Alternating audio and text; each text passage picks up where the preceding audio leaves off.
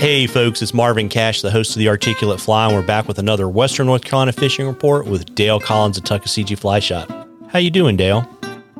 Doing well, Marvin. Just uh, wrapped up the trip for the day and uh, sitting at the house, uh, sipping some Basil Hayden's for tonight. Uh, compliments of Brian Hester and Hook Fly Company. Oh, well, there you go. And, you know, I looked at your weather reports. You better have your long johns on. That, yeah, man. The uh, the bottom is falling out of the thermometer, man. It's dropping quick as this front comes through. So spent most of the day uh, guiding in snow showers on the Western North Carolina Fly Fishing Trail, and made for beautiful scenery. And uh, you know, totally just you know, it just didn't even stick. Just just beautiful sight, and uh, and we're home for the day, and we'll see what tomorrow brings. Yeah, and so folks know we're recording this on Monday evening, and you guys have got a winter weather watch, I guess, really for. for snow and, and stuff kind of above thirty-five hundred feet, right?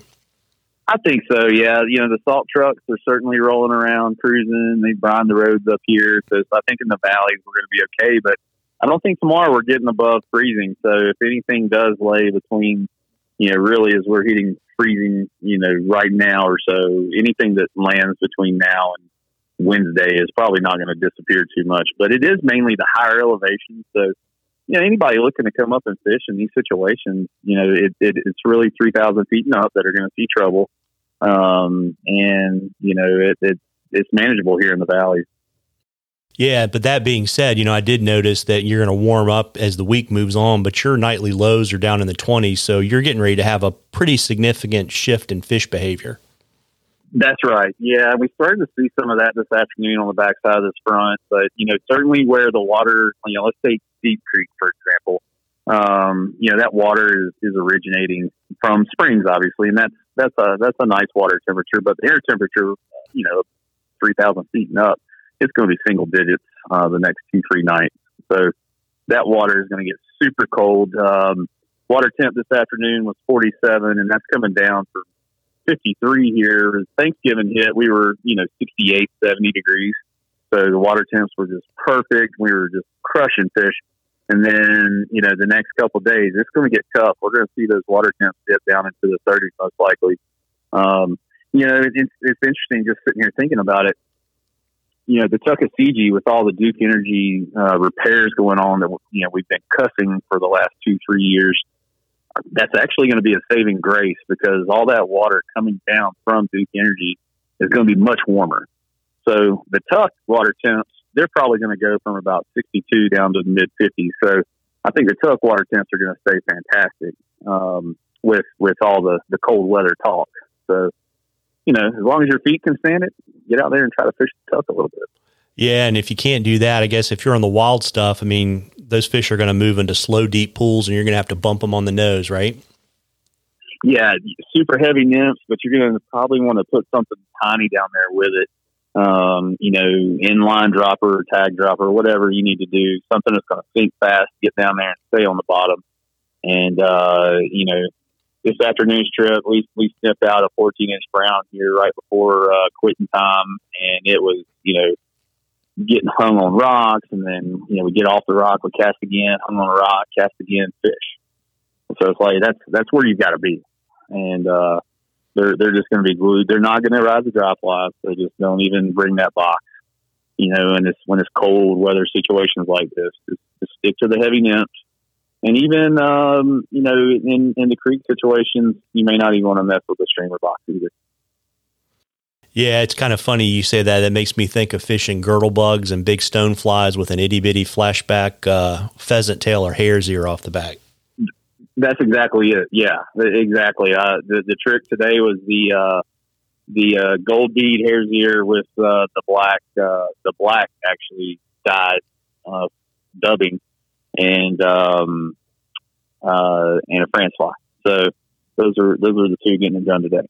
Well, there you go. And we've got a question uh, from Todd, and he wanted to know, and this is kind of timely too, kind of the best time of the year to fish for brown trout in your neck of the woods.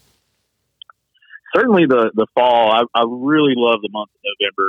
Um, we've just kind of wrapped that up, but you know, the last, um, three or four floats on the Tuckaseegee Deloitte harvest in Bryson City is really starting to produce some nice brown trout. Um, and you know, that is like Friday, for example, Black Friday, out there fishing with Brian Hester, um, you know, most ninety-eight percent of what we caught were were rainbows. And I pointed that out, and the very next fish, Brian crushes an eighteen-inch uh, big wild brown right in downtown Brighton.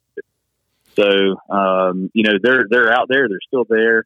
Uh, we saw a big brown eat today. Uh, he came unbuttoned uh, right as we got into this position to get him in the net.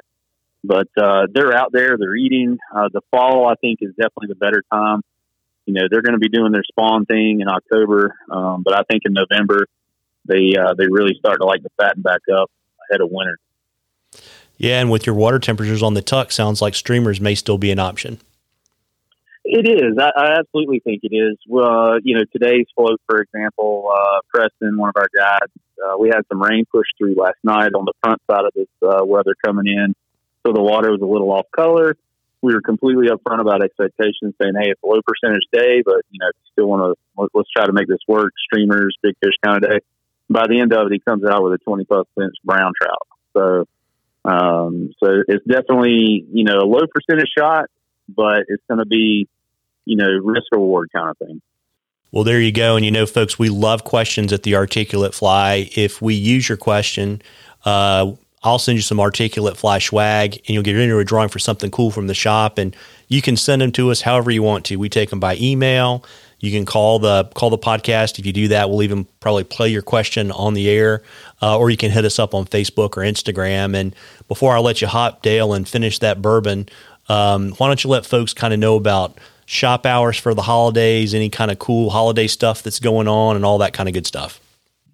Absolutely. So we have gone to, uh, in our Bryson City shop, our winter hours. They're going to be ten to two, Monday, Tuesday, Wednesday, and then nine to five, uh, Thursday through Saturday, closed on Sunday. Silva, we're going to say nine to five here uh, through the through the winter season. Uh, and, you know, we're going to run, we're just, you know, it seems to be trendy to run Black Friday through maybe forever. I don't know. But uh, Black Friday deals on our website only. And uh, so check out our web store, tuck fly shop dot com. Uh, hit the shop online button. That'll, you'll see uh, you'll see all the different categories and specials there.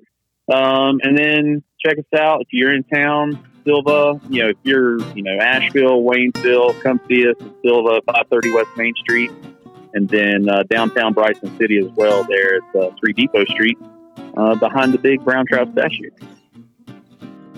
Well, uh, there you go. And, you know, folks, uh, don't let the cold weather deter you, right? One, and it's going to give you a lot of solitude. Just uh, dress warmly and maybe stick a couple uh, chemical hand warmers in your waders.